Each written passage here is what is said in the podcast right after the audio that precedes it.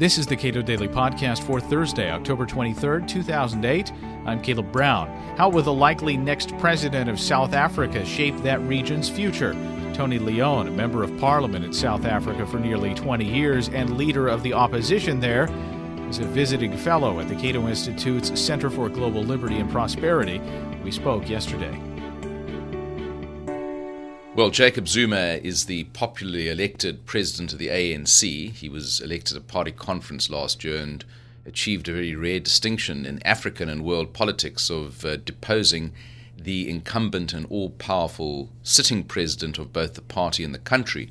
Nine months later, the same party removed President Mbeki, whom Zuma had vanquished at a party conference in December, as president of the country and we now have an interim or fill-in president, Kgalema Motlanthe, but there's every expectation that should the ANC win the next election, next April, that Zuma will ascend to the country's presidency as well as the party presidency, which he currently holds. He is a populist. He is a traditionalist in the sense he has about five wives. He is uh, somewhat beholden, although the extent of the indebtedness is unclear to what you might call the macro populist forces of the ANC, the Communist Party, and the Trade Union Federation COSATU in South Africa. But he is also every bit more popular as a figure and a politician than his vanquished predecessor, Thabo Mbeki. He's more in touch with the people and he's less consumed by some of the political demons which uh, drove Mbeki and which ultimately drove him out of office. How do Mbeki and Zuma contrast or compare in terms of dealing with the problems of Zimbabwe and trying to be a sort of an honest tradesman there? Well, I think the problem with Mbeki from the beginning and going back to the uh, commencement of this crisis of democracy and the economic meltdown in Zimbabwe, which can be traced back to the year 2000, uh, Mbeki, although he's purported to be an honest broker, has essentially, at all critical times, been very pro Mugabe and done a lot of things which have shored up Mugabe's hold on power and have prevented him from being isolated within the African community and indeed uh, has uh, hobbled attempts by the international community to move effectively against Mugabe. Now, I think it's fair to say that Zuma, as recently as his comments uh, at the uh, Council on Foreign Relations yesterday in Washington, is less uh, in thrall to the uh, liberation uh, legacy of uh, Robert Mugabe, which seemed to fixate Thabo Mbeki.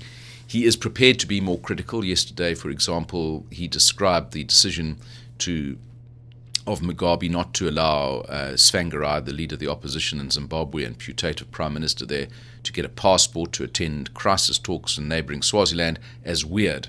He also said that that is unacceptable. On the other hand, uh, Zuma basically said in his remarks in Washington that Thabo Mbeki or the ANC or the South African government's all the same thing at the moment, policy on Zimbabwe is correct to talk to all parties. Well, that's not actually a move forward, but uh, I think he is uh, less fixated in Zuma's case on mischaracterizing the problem as Mbeki tended to do, to say it was all a problem about land. In fact, uh, Zuma has previously said it's actually a problem about the crisis of democracy.